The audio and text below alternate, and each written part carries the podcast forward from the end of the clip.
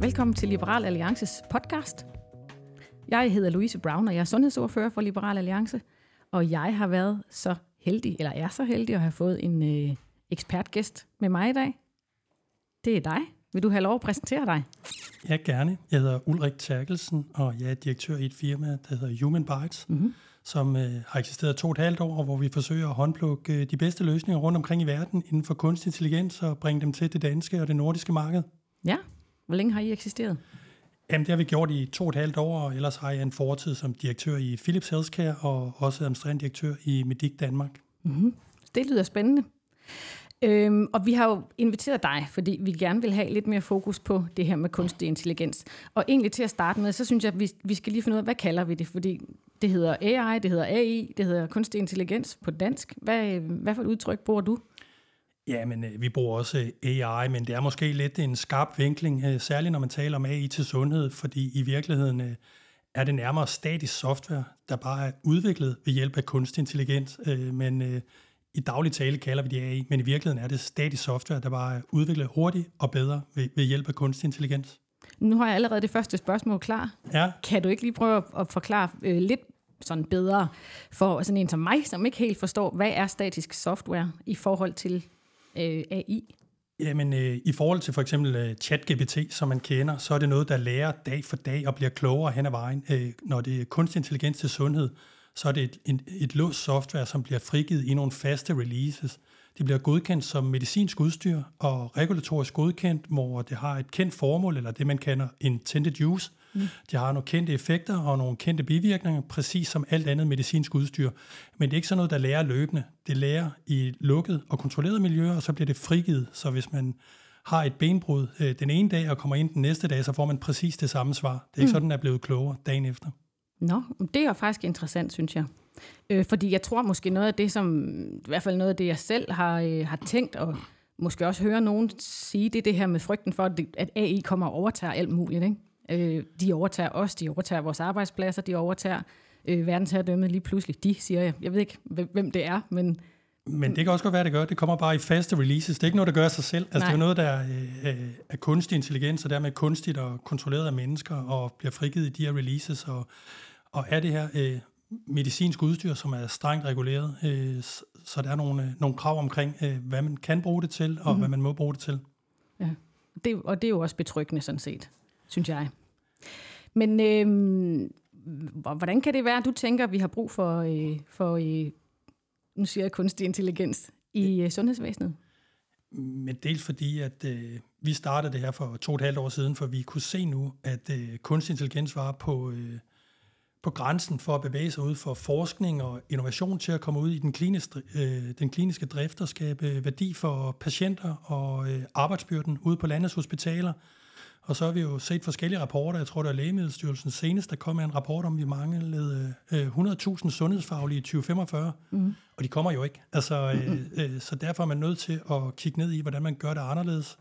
Og i samme ende er det jo også nedsat en øh, robusthedskommission og en strukturkommission, som kigger ned i løsningerne øh, på, øh, hvordan vi, vi klarer øh, øh, de fremtidsudsigter, vi har. Og jeg har en helt klar forventning om, at øh, kunstig intelligens kommer til at stå langt op på listen over mulige løsninger. Okay. Ja, fordi jeg kunne da godt øh, frygte, at, øh, at det, altså, det er populært, og vi skal finde nogle løsninger, men, men at det måske ikke har den helt store, øh, hvad kan man sige, øh, prioritering i, i netop de her to strukturer. Men der er du, øh, eller kommissioner, undskyld, men der er du fortrøstningsfuld. Altså jeg har selv fornøjelsen af at øh, deltage i en workshop i Robusthedskommissionen og give input, og øh, også kender flere af dem, øh, der deltager og har haft løbende øh, sparring og dialog. Øh, så, så det tror jeg. Og der er mange løsninger. Der er nogen, øh, der gerne vil øh, fylde en flyver fra Malaysia øh, for at løse problemet, mm-hmm. eller give mere i løn til sygeplejerskerne og sundhedsfaglige. Alt det er måske meget gode løsninger, men, men det bliver lidt... Øh, det bliver lidt skrøbeligt og lidt, lidt for let i forhold til den udfordring, man stod for, hvor vi bare kan se, at uh, teknologi og særlig kunstig intelligens uh, kan lave nogle uh, kvantespring inden mm. for uh, effektivitet og, og patient uh, outcomes. Ja, og øh, nu kaster vi os jo bare ind i alt det her, øh, og det er jo dejligt, men jeg er jo øh, altså virkelig lægmand på det her område. Så øh, det kan godt være, at jeg kommer til at stille nogle spørgsmål, som du tænker er, er mærkelige. Øh, men det er simpelthen fordi, at jeg også vil benytte den her lejlighed til at lære noget mere. Øh, og jeg tænker måske også, at vores øh, lyttere kunne have, have, have brug for også at lære lidt mere. Øh, så der er jo øh, også kommet, eller skal i hvert fald komme en eller anden ny life science-strategi. Hører, hører, hører sådan noget som det her med ind i den? Ja, det gør det, og det er også noget, vi selv har aktivt deltaget i, nogle forskellige arbejdsgrupper omkring det og givet input, og det er jo noget af det, som øh, vi skal kigge meget nærmere ind i, hvordan vi skalerer de gode løsninger. Altså man siger, at alt øh, smitter på hospitalerne på nær mm. de gode idéer, ja. og, øh, og, og det er jo det, vi gerne skal kunne øh, med, med, med de her øh, AI-løsninger. Så når man har bevist god effekt et sted, at de hurtigere bliver skaleret til det andet. Men det kræver også, at man gentænker lidt, hvordan man normalt øh, støtter øh, ud i life science her. Fordi hvis man tror, at det, vi i Danmark selv skal opfinde alle løsninger til de problemer, vi har, så tror jeg, man bliver skuffet. Mm. Øh, reelt set øh, øh, kan jeg ikke komme i tanke om ret mange medtech-firmaer, der sådan er lykkes i større skala i løbet af de sidste 10 år. Så vi er nødt til at komme ud i verden og finde de bedste løsninger, og så løfte niveauet op til en international standard, og så starte derfra, hvis man gerne vil forskning og innovation. Så det her med at få øh, ressourcer og midler ud i driften, ud til cheflægerne og landets ledelser og hospitaler, det tror jeg giver rigtig god mening. Og knap så meget øh, som tidligere på forskning og innovation. Ud i driften, hvor det er tæt på patienterne, og arbejdsbyrden for, for de sundhedsansatte. Øh, øh mm. Ja, for du siger, at vi skal gentænke, hvordan vi støtter. Og, og altså, det, jeg hører dig sige nu, er, at den måde, vi gør det på i dag, ikke er øh, altså, øh, fremtidssikret. Eller sådan. Det, ja, vil du uddybe? Ja, altså, jeg, jeg, jeg, synes, det er rigtig fint, at vi har ambitioner øh, som land om at blive førende inden for forskning og innovation, men jeg synes bare, at vi skal løfte niveauet og ambitionerne for det ved mm. at implementere det, der findes i forvejen. Mm. Der er lidt for meget, hvor vi ser, at man kalder forskning og innovation, øh, hvor man i virkeligheden øh, har projekter, der viser, at øh, jorden er rund, eller øh, opfinder den dybe tallerken, eller et kopiprodukt, hvor vi skal tage det, man ved, der virker, ja. og løfte os selv op på det niveau, og så starte derfra, og ja lave forskning og innovation, og det er det, vi kan blandt andet med det her teknologi, øh, og i særdeleshed kunstig intelligens. Mm. Og, og vi har mange konkrete use cases på, øh, hvad kunstig intelligens kan, kan bibringe ude mm. i sundhedssektoren. Øh, mm. Vores bedste eksempel er jo, øh, vi solgte øh, til Region Hovedstadens brystkræftscreening øh, for et par år siden, som nu har kørt med en, en løsning, hvor det normalt er sådan, at øh, kvinder, der er i målgruppen, bliver screenet hver andet år, og de skal øh, grænskes eller læses af to uafhængige speciallæger. Mm. Og der er vores løsning så gå ind og erstattet øh, den første speciallæge, og i, i langt de fleste tilfælde, og Region Hovedstaden har dokumenteret et, øh, en besparelse på over 40 procent af speciallægerne, samtidig med, at kvinderne, der deltager, får en, øh, et markant bedre patientforløb, og kraft bliver opdaget tidligere, og øh, øh, ængstelsen med, at man måske får at vide, at der er noget mistænkt, som mm. kommer igen om to uger, det er der langt færre, der får den besked, fordi der er en meget større præcision omkring, øh, når man bliver støttet af kunstig intelligens. Jamen prøv lige at forklare, altså hvad er det helt konkret, konkret, der sker? Jeg går ind og får lavet en scanning af mit bryst, og, og, og hvad, hvad, hvad gør AI her? Jamen øh, det første, der sker, det er, at den ryger ind i vores øh, AI-løsning, mm-hmm. og så laver den en risikovurdering, og hvis der er noget, der ser mistænksomt ud, så ryger den videre til, at der stadigvæk er to speciallæger på, men de 70 procent, øh, som er lavrisiko, hvor der med øh, næsten 100% sandsynlighed ikke er brystkræft, de bliver kun bes, øh, besøgt af en speciallæge. Mm. Så man sparer altså øh, en speciallæge i 70% af tilfældene, og så kan den med, baseret på mere end 2 millioner forskellige øh, øh, billeder af, af, af bryster rundt omkring i, i hele verden, med, med stor præcision gå ind og, og sige, om der er noget mistænksomt, man skal ind og lave en nærmere udredning omkring. Mm. Men gør den det bedre end en, end en speciallæge, selvom altså, jeg respekt for dem og deres fag, de er jo dygtige. Ja. Men generelt er det øh, øh, min opfattelse, at øh, AI generelt set øh, er bedre eller tilsvarende øh, som den gennemsnitlige øh, radiolog eller sundhedsfaglige. Mm. Øh, men særligt kombinationen af de to er stærk. Ja. Fordi kunstig intelligens ser noget, lægen eller øh, sygeplejersken eller andre ikke nødvendigvis ser. Ja. Så derfor, øh, det meste af det kunstig intelligens, øh, der findes på markedet i dag, er i virkeligheden beslutningsstøtte. Så det betyder stadigvæk, at der altid sidder et menneske for enden af beslutningen og accepterer øh, den analyse, øh, som AI har lavet. Ja. Hvor lang tid tror du, der går, før at, øh, at øh, systemet klarer det selv, uden at øh, der behøver at sidde en læge i den anden ende? Jamen, der kan godt gå lang tid, og, og, og noget af det, som vi også gør meget ud af, det er ikke sådan at prøve at gætte alt for meget på fremtiden, fordi mm. vi vil hellere forholde os til nutiden og alle de ting, man kan gøre i dag, fordi det er, det, det er så enormt meget. Det er særligt det med at, det, man kalder rule out, det er at sige, du fejler ikke noget, gå hjem. Du fejler ja. ikke noget, gå hjem. Der er jo rigtig meget øh, pres på landets sygehus, hvor, øh, hvor det er unødvendigt øh, træk på ressourcerne. Mm. Det er det særlig gode til, men også øh, meget komplekse øh, ting. Om det så er opfølgning på multiple sklerose, eller øh, hjerteundersøgelser, eller meget andet, hvor den kan gå ind og give en utrolig god støtte. Øh. Men når det er sagt, så har vi faktisk set de første løsninger, som er det, man kalder autonome. Det vil sige, de er regulatorisk godkendt til alene at varetage en gradering øh, af for eksempel øh, diabetisk retinopati, som er en øjensygdom, som kommer fra diabetes. Mm. Så det er, en, det, det er en løsning, øh, som kan gå ind og, og, og fuldstændig erstatte den gradering, og det er den regulatorisk godkendelse, som skaber nogle helt nye perspektiver, ja. for at man faktisk kan flytte øh, de her undersøgelser meget tættere på borgerne, øh, ude i en synoptik eller øh, noget andet, i stedet for at man skal komme ind på et hospital mm. og føle sig måske sygeliggjort, bare fordi ja. man har diabetes. Ja. Ja, det, det er faktisk spændende, fordi det er jo øh, det, vi gerne vil. Altså, vi vil jo gerne flytte løsningerne tættere på øh, borgerne selv. Øh, både fordi det presser vores sundhedsvæsen, som du siger. Vi, vi, vi går til lægen nu for at få at vide, at vi ikke fejler noget. Hvor vi måske før i tiden gik til lægen, og vi vidste, der var et eller andet galt, vi gerne ville have tjekket op på. Øh, det presser vores sundhedsvæsen, men der er jo også noget i det her med, at, vi, at at vi som øh, menneske og borgere, tror jeg, føler mere ansvar for vores eget liv og større livsglæde, når vi kan håndtere tingene selv, og ikke nødvendigvis behøver at skal gå ned til lægen eller ind på sygehuset hver eneste gang, der er et eller andet. Ja, præcis, og, og særligt for eksempel diabetikere og kronikere, det, de, de ønsker ikke at blive sygeliggjort, Nej. fordi de har diabetes, og komme ind på et hospital for at få lavet nogle checks, det vil man jo hellere have gjort tættere på sig selv, mm. og så er der øh, alle de andre, der aldrig får åbnet deres sensation i e-boks, mm. Øh, som måske er dem, der har allermest behov for det, så hvis du bringer det tættere på dem, er der en langt større sandsynlighed for, at man får uh, compliance, som det hedder, eller deltagelsesretten op, og vi kan forebygge på en uh, langt bedre måde, end vi kan i dag, hvis mm. vi får det tættere på der, hvor der er behov for. Ja. Øhm, du nævnte forskning, eller har, ud, øh, hvad hedder det, har nævnt forskning nogle gange. Øhm, hvordan, hvordan kan vi bruge AI i forskningsregi? Jamen det kan vi jo på, på rigtig mange måder, hvis vi gerne vil øh, løfte os op øh, på et øh, højere niveau, særligt inden for, for MedTech, og hvis man går tilbage til diabetiske øjenundersøgelser, findes der øh, et, et hav af løsninger i dag, der kan automatisk gradere øh, de her øh, diabetisk retinopati. Øh. Men der er jo øh, tanker om, at man kan se alt muligt andet i sådan et billede, når du mm. tager et billede af et øje. Det kan være kardiovaskulær sygdom, eller tidlige tegn på Alzheimer's, og sådan nogle ting. Og det er jo det, som er, er den, er den næste niveau inden for forskning og innovation. Det er jo ikke at opfinde en algoritme, der kan gradere diabetisk retinopati eksempelvis, som der findes masser af løsninger af. Så lad os løfte os op til den standard, der findes derude, og så starte noget forskning og innovation der. Og man kan sige, Problemet er lidt tit med, med, med AI, det er, at det er sådan ret nemt tilgængeligt. Altså, mm. de fleste kan gå ind øh, på Google og, og lave en algoritme i løbet af nogle få uger, som begynder at give nogle indikationer.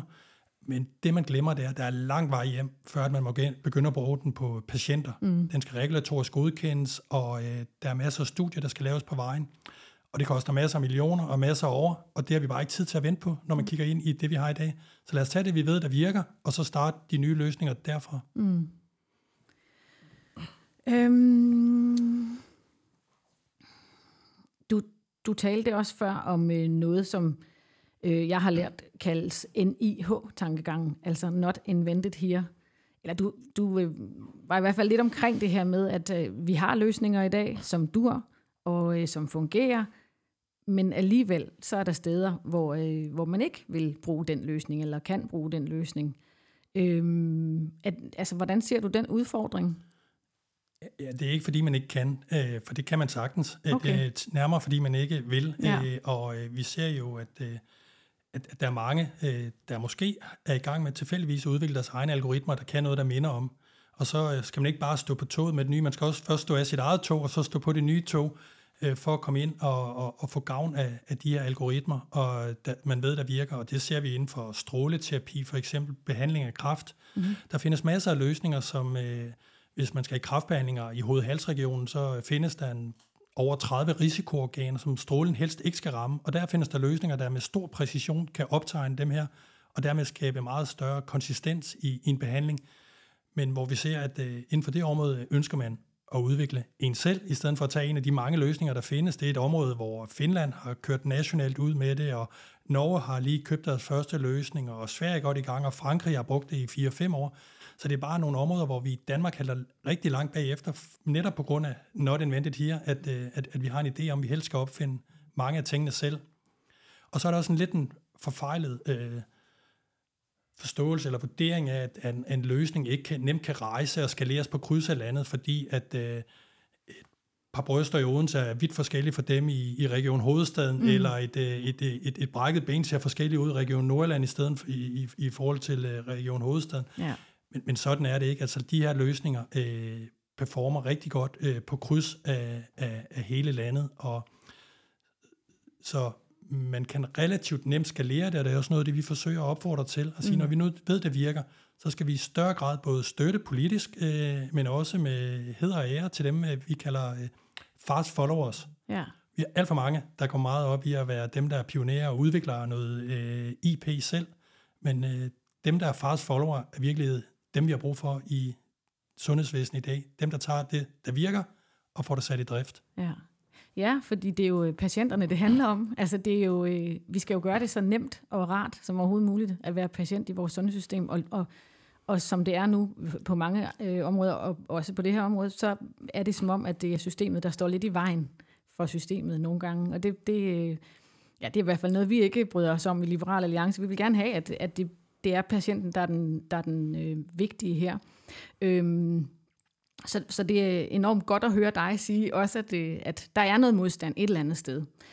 Øhm, men, men du var også lige inde om, om det om politikerne. Altså er det os politikere, der, øh, der står for meget i vejen, eller er det, øhm, altså er det noget politisk, der gør, at, at det ikke bare bliver rullet ud alle steder, eller er det også, altså er det også modstand hos fagfolkene derude? Jamen det er en kombination af, af mange ting, men, øh, men helt grundlæggende kan man sige, borgere er en lille smule skeptiske omkring AI. Mm. Patienter, de elsker det. Mm.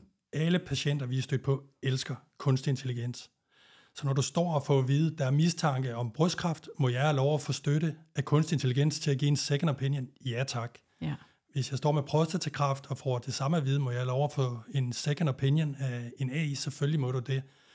Så det vi ser er, at når man spørger patienter, mm. så er alle øh, stort set meget øh, fortaler for, at vi skal have mere teknologi ind og, og få støtte i det. Men der er jo barriere omkring, hvordan øh, man allokerer budgetter, og meget af det at sælge som øh, software as a service eller mm. per patient. Og det kan godt være lidt komplekst at håndtere i, i, i nogle budgetter, hvor man enten har nogle anlægsomkostninger eller nogle driftomkostninger, hvordan man øh, putter det ind her. Og, øh, og øh, og i øvrigt, hvordan man sådan øh, politisk forsøger at, at, at danne rammerne omkring det. Men det vi ikke mangler i særlig stor udstrækning for at tage øh, AI i brug, det er øh, nationale fortolkninger, eller nationale databaser, eller nationale governance, eller alt muligt andet. Det mangler vi ikke. Altså Nej. det vi mangler, det er, at man lægger mandatet og budgetterne ud til dem, der står i dagligdagen med patienterne, typisk cheflægerne, ude på ja. landets radiologiske eller patologiske afdelinger. Ja, altså, for der mangler jo radiologer og radiografer. Altså, der, der mangler jo nogen, der skal læse de der billeder øh, rundt omkring, så det, det er jo oplagt, at man bruger det, øh, man ved virker. Ja, og særligt når man har dokumenteret, at man kan spare over 40 procent af speciallægerne ja. på et mammografiscreeningsprogram, og så runger det lidt hult, når man hører nogen øh, i, i landets regioner, der, der mangler ressourcer, når mm. man ikke tager det, der ligger øh, lige for, og jeg får det implementeret. Så det der med at tage det, vi ved, der virker, og mm. få det ind og skabe de kendte effekter, så kan det godt være, at der er noget andet, der er bedre og billigere med et eller tre år, så skifter man jo bare. Ja. Det er ret fleksibelt her, fordi det er standard software, så er det noget, man, man ret nemt kan tage ud af stikkontakten og erstatte med noget andet, hvis, hvis man får en løsning, der er bedre. Øh, ja. Så, så det der med at låse sig ned, som man historisk har gjort med store øh, og kendte systemudviklere, det behøver man ikke med det her. Altså sørg for, at man betaler per patient, så hvis man stopper, jamen så øh, stopper man og tager en ny brug, og så øh, stopper omkostningerne samtidig. Ja, om det taler jo lige ned i vores politik, det du siger der. Det, det, jeg synes, det er en god gæst, jeg har fået på besøg i dag. Om det var da godt. ja. øhm, jeg kan måske også lige tilføje sådan, noget af det, vi også savner lidt, det er måske det her øh, nærmarked for danske startups. Altså reelt findes der ikke øh, et nærmarked. Jeg, jeg, jeg kender som sagt ikke rigtig dansk øh, medtech startup, der er lykkes i, i større skala med danske kunder, som at kunne betale for en 5-10 ansatte de sidste 10 år. Altså, mm-hmm. det, det findes ikke. Det, der, der er lidt en tendens til, at vi tror, at uh, vores data er guld, og hvis du kommer ud med en løsning, at så uh, bliver du betalt i data. Uh, men hvis du er en startup, har du brug for en kommersiel kontrakt, og nogen, hvor du har solgt noget, der er så godt, at der er nogen, der rent faktisk har lyst til at betale penge for det. Mm. Og, og, og det savner lidt, det her nærmarked. Det er noget det, vi, vi skal have, hvis vi skal lykkes bedre med danske medtech startups, og at der findes et nærmarked. Jamen, øh, medtech, det skal du lige uddybe. Ja, det er egentlig bare øh, modsat af, af farma og medicin, så nogen, der laver medicinsk udstyr i forhold til øh, medicin. Øh, okay. Øh, ja, så medicin synes jeg faktisk, vi har rigtig mange gode øh, cases på, men inden for medicinsk udstyr knap så mange. Mm. Altså, øh, jeg synes, der er lang vej hjem til den næste koloplast øh, på det her område, ikke? Ja, og, ja. Og, og, og, og tilsvarende løsninger. Og det er en skam, fordi der er mange, der rigtig gerne vil og kan øh, derude, men, øh, men vi skal skabe et, et nærmarked, mm. hvor der er nogen, der rent faktisk øh, synes, det er så godt, at de vil betale penge for det. Ja. Øhm, men i forhold til medicin faktisk, er, er det så ikke rigtigt, at man også kan bruge AI i forhold til at udvikle medicin? Jo, det kan man godt. Altså, man skal jo igennem nogle forskellige forsøg, og her er jeg langt fra ekspert, men altså, der, der er nogle ting, hvis øh, man skal dokumentere nogle effekter, mm. at så øh, øh, øh, kan man gøre det hurtigere og bedre ved hjælp af, af, kunstig intelligens. For eksempel inden for patologien, hvor man tager vævsprøver. Indtil nu øh, har man siddet i de sidste 150 år kigget igennem mikroskop. Ja. Nu tager man den her lille vævsprøve og putter igennem en uh, digital scanner og blæser det op på størrelse med en fodboldbane, og lige pludselig kan man se nogle mønstre og nogle ting, man ikke har kunne se med det blotte øje før, og med en meget stor sikkerhed kan gradere og bedømme for eksempel prostatakræft eller brystkræft, men man kan også se, om der er noget ny medicin, der har en større effekt på nogle typer øh, kvinder med brystkræft end andre. Så det kan man se. Mm. Og så hvis man tager parallellen til medicin, øh, så ser vi jo, at, øh, at skaleringen er, er meget hurtigere mm. inden for medicin. Så hvis man har en medicin, øh, man ser en effekt af i Tyskland, jamen, så tager man jo øjeblikkeligt i brug i Danmark, øh, eller umiddelbart i brug i Danmark, mm. hvor vi ser en anden tendens øh, inden for for eksempel AI, at hvis den virker i Tyskland, så er vi ikke helt sikre på, at den også øh, virker i, i Danmark, så derfor laver vi et hav af forsøg. Ja. Og når man så har gjort det i København, så øh, er man ikke helt sikker på, at den også virker i Odense eller i Aarhus, og så begynder man på det samme derovre. Ikke? Og, og, og hvis man er altid og alle penge i hele verden, kunne man måske godt overveje det, hvis man, men med de udsigter, vi har, har vi det lidt travlt, og så er man også nødt til at stole på data, mm. der kommer ind, at det rent faktisk øh, øh, har den effekt, som nu er dokumenteret i forskellige studier. Mm. Ja, du siger vildt mange spændende ting, og jeg får tusind spørgsmål og glemmer at skrive dem ned. Øhm, men i forhold til data, der sagde du, at når man er patient, så vil man gerne, øh, altså så vil man gerne have, at der er noget AI, der støtter lægen for eksempel. Og jeg kan huske, at Morten Frejl fra Danske Patienter også fortalte, at jeg tror, det var op mod 80 procent af, øhm, af patienterne i en undersøgelse adspurgt, øh, faktisk siger, at de er, er trygge ved at dele deres sundhedsdata. Så det er måske også, altså vi skal måske også blive bedre til at stole på, at, at det bliver brugt ordentligt. Øhm, men, men der er måske netop forskel på, om man er almindelig borger, havde jeg sagt, eller om man er blevet patient i et system, hvor man, hvor man rigtig gerne vil have hjælp. Ja, igen, øh, deling af data og adgang til data er, er relevant i forhold til udvikling af mm-hmm. nye løsninger. Ja. Og, øh, men i forhold til færdigudviklede løsninger, som er meget af det, som jeg beskæftiger mig med, er det knap så relevant. Mm. Altså, øh, der er der ikke brug for, for, for nævneværdigt mere data. Der er der brug for, at man kommer ud og sætter det i gang på skadestuen, eller i patologien, eller i radiologien, eller andre områder. Og så kan man i starten selvfølgelig lave lidt kvalitetssikring, og have lidt dobbelt eller trippel granskning ved siden af, og kvalitetstjek. Men det, det er der, vi skal hen, hvor ja. vi begynder at tage det i brug, og, og få noget erfaring og opbygge nogle kompetencer med det. Ja. Øh, nu siger du godt nok, at du ikke lige er ekspert øh, på lige præcis det område med... Øh med, øh, med det her... Øh, ja, for jeg har, jeg har hørt et, et udtryk, hedder det øh, syntetisk data. Ja, det kan man, øh, det er i hvert fald mange, der taler om, ikke? at man laver og, og syntetiske tvillinger og, og, og meget andet. Og hvad betyder det? Betyder det, at man har et data, øh, øh, altså en mængde data, og ud fra det kan man så øh, sige noget øh, statistisk om noget andet data? Øh, altså, Ja, man kan sige, øh, som sagt, øh, det, det er ikke sådan det, jeg beskæftiger mig allermest med, men, men fordelen ved syntetisk data i forhold til, hvis du skal ud og have data med, fra rigtige mennesker, øh, så, så skal det igennem etisk komitéer, og det skal behandles på en helt anden måde, fordi det er rigtig patientdata. Ja. Hvorimod det er noget, der er syntetisk, kan det gøres nemmere tilgængeligt for folk, der gerne vil udvikle og teste og nye løsninger og, og algoritmer for eksempel. Ja, men det syntetiske data er vel kommet af et eller andet, så, altså, så det, det er vel rigtige mennesker? Ja, det kan der. det være, men det kan også være nogle øh, kopier af noget, ikke? Okay. eller noget, hvor man har lavet lidt men, men øh, det, det vil jeg tro. Ja. Nå, men altså, hvor gode er vi i Danmark til det her med, med øh, AI? Med at få det implementeret, øh, er vi ikke... Not so much. Not so much. Øh, men, men, men igen, der er jo ildsjæle rundt omkring, øh, og, øh, og mammografien i hovedstaden kom jo ud af en ildsjæl, og nogen, der, der, der, der havde mod og vilje til at gå ind og, og, og tage det skridt, det kræver, øh, for at, at, at få de øh, effekter, øh, som vi nu øh, har set med stor succes. Mm. Øh, og, og, og tilsvarende findes der ildsjæle øh, rundt omkring, men, men der er også øh, rigtig mange øh, begrænsninger på vejen. Øh, så er der noget IT, øh, noget jura og øh, nogle klinikere og, og, og mange andre, som øh, øh, på en eller anden måde skal tages i ed, og vi skal være sikre på, at man, øh, man har konsensus omkring det. Så, så der findes rigtig mange øh, ildsjæl derude, og nu kan vi se, at Region Nordland øh, gik i luften med en AI-løsning som den første i Norden til fraktur i skadestuen. Mm. Og de har et kæmpe problem med, at der var et pres ind på skadestuen, øh, og patienter sad og ventede og ventede og ventede, øh, og nu bliver de øh, vendt hurtigere øh, for at vide, øh, gå hjem, du fejler ikke noget, den er mm. forstuet, gå hjem, øh, du fejler ikke noget. Og det er jo masser af det, øh, AI er rigtig god til, det er at udelukke, at man fejler noget. Mm.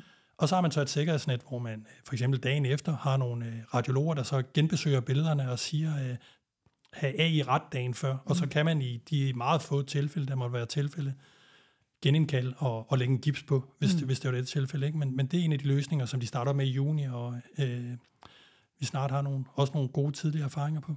Nå, det kunne være, jeg skulle prøve at se, om man må komme op og besøge dem og se. Det synes jeg vil være en god idé, at, ja. at, at kigge på dem, og, og men ellers kan, øh, som, som sagt, øh, Finland er langt frem, øh, Sverige er langt frem, indtil multiple sklerose er jo et område, hvor der er øh, sandsynligvis øh, noget lovende medicin på vej, som mm. kræver, at man øh, med en hyppigere frekvens får lavet en MR-scanning og tjekket, om, øh, om den også har den ønskede effekt. Mm. Og øh, der kan vi se, at et af Nordens største, vel nok det største, Karolinska op i Stockholm, de har sådan AI, de bruger på, på alle deres undersøgelser i dag, som helt rutinemæssigt, og det er noget af det, hvor, hvor også her vi gerne vil løfte Danmark ind og tage imod øh, nogle af algoritmerne, der kan det her, og på øh, prostatakræft og stråleterapi, øh, men også øh, hvis vi kigger ind imod sygeplejeområdet, er det også enormt potentiale her til mm. at gøre det øh, bedre og billigere. Mm. Øh, og øh, øh, her kigger vi ind i, forske- der findes forskellige, forskellige løsninger, det man kalder virtuelle tilsyn, øh, hvor man kan have en sensor, der sidder i loftet og holder øje med, om øh, øh, den gamle oldemor falder ud af sengen, og, øh, og øh, mm. øh, man skal ind og, og vække en, eller man kan få et lille plaster på, på hjertet, der holder øje med øh, øh, vejrtrækning og hjerterytmer og alt muligt andet, og kan give nogle tidlige indikationer på, om der opstår kritiske komplikationer. Og hvis mm. der først opstår en kritisk komplikation, så koster det i gennemsnit 70.000 kroner og forlænger en indlægstid med fire dage. Så ja. hvis du kan opspore sådan noget tidligere, men måske også vigtigst af alt, så giver det tryghed. Ja. Det giver tryghed for øh, sygeplejerskerne om, at de kan forlade den kritiske, men stabile patient, velvidende, at de får en alarm, hvis det forværres. Mm. Og det giver kæmpe tryghed for patienten, at der ofte føler, at der er ikke nogen, der holder øje med dem, at de mm. ved, at der alligevel er en, der holder øje med dem, hvis det går rigtig galt. Ja. Jamen, og det, altså, det har vi jo allerede nu på nogle områder, har vi ikke det? I, i forhold til overvågning af, øhm, af det diabetespatienter? Vi har det lidt på diabetes med nogle sensorer, øh, der kan holde øje med det, ikke? og ja. Øh, man kan sige, øh, det er så måske også en, en politisk opfordring, det er sådan uh, krydsfelt imellem serviceloven og sundhedsloven, ja, kan nogle gange blive en, en, ja. en lille smule mudret, ikke? Og, ja. og særligt det, man kalder informeret samtykke, fordi mm. lige snart der er noget overvågning, skal man give det informeret samtykke, og dem, der er allermest brug for det, kan måske ikke gøre det, mm. og kan heller ikke få pårørende til at gøre det. Og det er jo super ærgerligt, når alle, der sidder rundt omkring den demente eller andre, kan mm. se, at øh, hvis vi bare overvågede, når, når vedkommende øh, løb væk om natten, øh, ja. eller kunne reagere hurtigere på de og de situationer, så sådan noget omkring øh, samtykke øh, og servicelov og sundhedslov ja. er, er, er ret afgørende. Altså det er ikke altid, at overvågning er en skidt ting? Nej, og, og selvom det, det er overvågning, altså, så, så er det også definitionen af overvågning, at det er en overvågning, at man måler en hjertefrekvens. Mm. Altså, er, er, det over, er det overvågning, og hvornår bliver det personhenførtbart, og hvornår er det ikke? Ja. Fordi selvom der sidder en sensor i loftet, ikke, så, så bliver alt jo pixeleret, og det bliver ikke behandlet. Der er ikke nogen, der kan, der, der kan nej, se på nej. personen. Så det er bare en, en sensor, der holder øje med, øh, kommer vedkommende ikke tilbage fra toilettet efter 10 minutter, eller hun falder ud af sengen, eller er han stukket af og går ud af døren og ikke kommer tilbage, når han ikke må det midt om natten. Og, og, og, og der var ude på et... Øh, men jeg, jeg tror, undskyld, jeg afbryder, men jeg tror måske, det, det er netop noget af det, som, øh, som vi skal blive bedre til at få, få formuleret, at det jo netop ikke er et øh, decideret kamera, der sidder deroppe i loftet og holder øje med, om, øh, om øh, fru Jensen piller næse. Altså det, det er jo... Øh, altså det er jo et computersystem, der overvåger og, og, og har vel nogle algoritmer, eller hvad det hedder, som den kan, det kan finde ud af, hvad, den skal reagere på. Altså det er jo ikke sådan, at, at det er et videokamera, der optager alt, hvad der foregår. Nej, det er det ikke. Øh, øh, det som kan man nogen, også, som øh, nogen kan spole tilbage i og kigge og sådan noget, eller hvad? Ja, øh, det er det ikke. Nej. Øh, det kan man selvfølgelig sagtens få, og det kan også sagtens give god mening i nogle tilfælde. Øh, I hjemmeplejen kunne det give god mening, at man... Øh, i stedet for at man starter sygeplejersken eller sosuen starter bilen op og kører ud, at man øh, kunne lige aktivere kameraet og kigge ind til fru Jensen, øh, fordi langt de t- fleste tilfælde kan borgeren måske selv afhjælpe mm. af de problemer, der opstår. Mm. Eller man får en mere intelligent kørsel, når der er virkelig behov ud for borgeren, altså mm. når blæen er fyldt, i stedet for at man kommer øh, fem minutter før den er det. Øh, ja. og, og, og, så, så man kan gøre noget, der er meget mere intelligent, hvis man øh, prøver at, at, at binde det her sammen. Men som udgangspunkt kan man jo af alt det her øh, sorteret væk, og så kommer man i stadigvæk ud til nogle af dem, som er helt ude i yderpunkterne, ekstremerne, som mener, at øh, hvis du tager en lille biopsi af en vævsprøve eller et øh, røntgenbillede af et knæ, jamen, så er det i virkeligheden personhenførbart, for der findes jo kun lige præcis ja. en i hele verden, der ser sådan ud. Ikke? Ja. Og, og så kommer vi ikke rigtig videre, altså hvis, øh, hvis det er tilgangen. Nej, nej. Men altså, er det meningen, at vi slet ikke skal have sådan øh, social kontakt med hinanden mere, eller hvad? Jo, det synes jeg, og øh, måske i virkeligheden mere mm. og mere relevant kontakt, fordi mm. hvis du kigger på sygeplejersker, noget af det, som øh, gør, at vi mangler et hav af sygeplejersker, det er måske, at øh, arbejdsopgaverne er blevet rutinemæssige og trivielle og en masse administrativ bøvl. Mm. Det kan vi jo sortere væk, så vi øh, får øh, noget teknologi til at hjælpe os med at lave den type arbejde, så det bliver mere tid til pleje og nærvær, og det man rigtig gerne vil. Ja. Og det kan også være, når jeg selv øh, har familier i, i Nordjylland og bor herover, at, at, øh, at, at det kunne jo godt være, at man min syge far eller noget andet. Man, man kunne tilgå ham på en anden måde, hvis man havde en overvågning, og det ville give mig lidt tryghed at vide, mm. at, øh, at han ikke lå derhjemme. Nu er han ikke syg, men øh, hvis det var tilfældet. Ikke? Ja, ja. ja.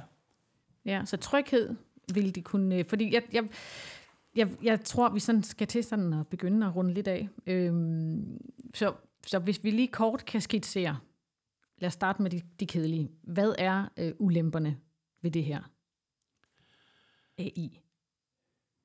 Jamen, i, som det ser ud nu, synes jeg ikke, der, der er mange ulemper, men der er nogle misforståelser ja. og nogle myter og nogle barriere, som man er nødt til. Det er det her, som du også måske selv øh, i starten havde med, at det ikke er en levende organisme, der lærer fra dag til dag. Mm. Fordi hvis man tror det, kan man godt se, at der er en ulempe ved det. Mm. Hvis man forstår, det standard og statisk software, så er der ikke rigtig mange ulemper ved det. Det bliver det er blevet meget bedre over de sidste tre år, mm. og jeg er ret sikker på, at det også bliver meget bedre de næste tre år, så det er også noget med at stille sig på erfaringskurven her. Ja. Så ikke så mange ulemper. Men der er så en barriere eller nogle stykker, og den, den, øh, den største barriere lige nu for dig er? Øh, jamen det er blandt andet det her uh, not invented here, ja. at man ikke skalerer hurtigt nok de gode løsninger på kryds af landet. Ja. Øh, det betyder ikke, at man ikke kan fortsætte med at udvikle alt muligt selv, men tag nu det, man ved, der virker, og mm. så få det øh, i brug og få nogle erfaringer her, mm. og så lave forskning og nye løsninger på, på bagkant af det bedste, man kender i dag. Ja, ja for du, altså, når du fortæller det, så altså inden for medicinalindustrien, der, der bryster vi os ud i verden af, hvor dygtige vi er. Vi har nogle, øh, nogle gode, øh, store virksomheder, der producerer en masse god medicin til glæde for verdens borgere. Men det lyder lidt som om, vi er totalt bagefter på det her område. Altså, hvis du siger, at de er fremme i Tyskland, som jo er, øh, altså måske IT-mæssigt er, er lidt langsomme i forhold til mange andre øh, nationer, der, men der er de alligevel længere fremme med brugen af AI, ikke? Lige Tyskland er måske ikke, øh, det, det kan godt være, at jeg fik fortalt mig lidt der, okay. de, de er stadigvæk meget til fax og, og brevduer. Det er det, jeg men, mener, så det er også vildt, hvis de alligevel... Ja, men, men med Frankrig og Finland og Sverige og Norge, på nogle områder er, er de langt fremme, ikke? og længere fremme, øh, både med at tage det i brug, ja. men også med forskning og innovation, fordi man starter på et højere niveau, hvis ja. man har den nyeste teknologi i, i driften i dag. Ja. Så vi skal simpelthen have ryddet den der tankegang af vejen, når den ventet her. Lad os bruge det, der virker. Ja, og så lad os lægge budget og kompetencer øh, ud øh, tættere på patienterne, ude ved cheflægerne og afdelingsledelserne ude på, på landets hospitaler, ja. for det er jo, det, det er jo der, hvor, øh, hvor man ser problemerne størst, og man også kan, bedst kan vurdere, om en løsning skaber værdi mm. for arbejdsbyrden og for patienterne. Ja. Og så skal vi lige til slut have øh, fordelene. De, de største fordele ved, ved brugen af AI i sundhedsvæsenet. Jamen, det er jo øh, altså tryghed for personalet og tryghed for patienterne om, at man får øh, en, en, en, der er rigtig god til mønstergenkendelse for eksempel, og, ja. og give en second opinion.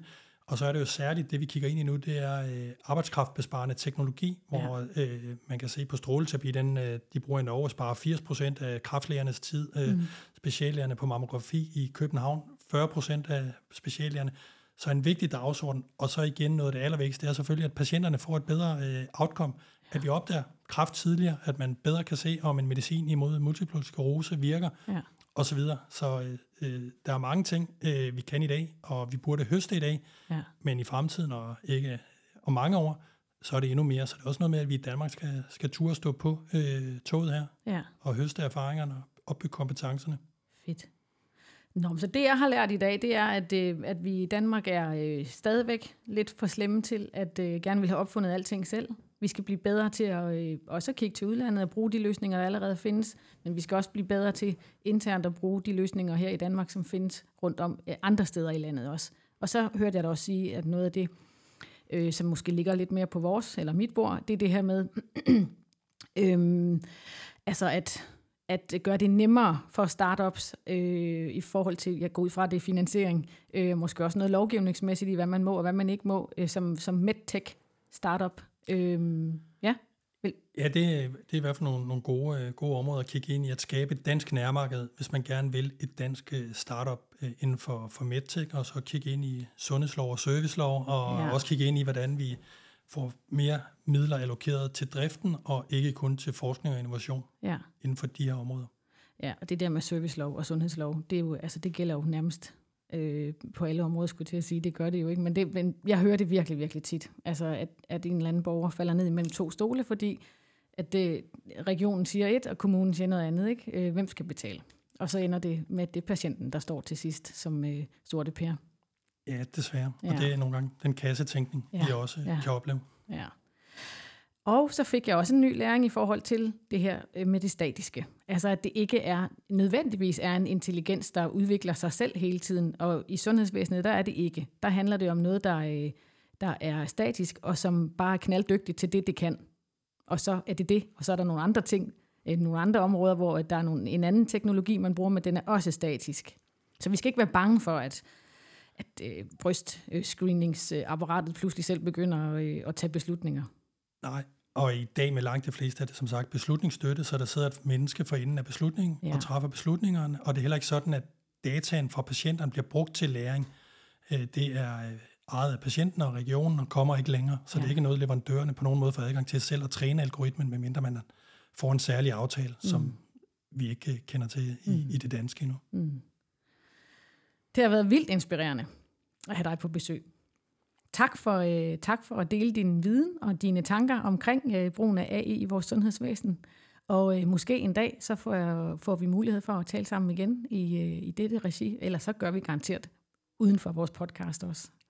Det håber jeg. Tak fordi øh, jeg blev inviteret. Selvfølgelig. Tak. Og det var øh, vores podcast, øh, første podcast øh, afsnit med, øh, med mig ved roret her. Øh, I dag handlede det om AI i sundhedsvæsenet, og øh, hvem ved, hvad vi finder på næste gang. Tak fordi I lyttede med.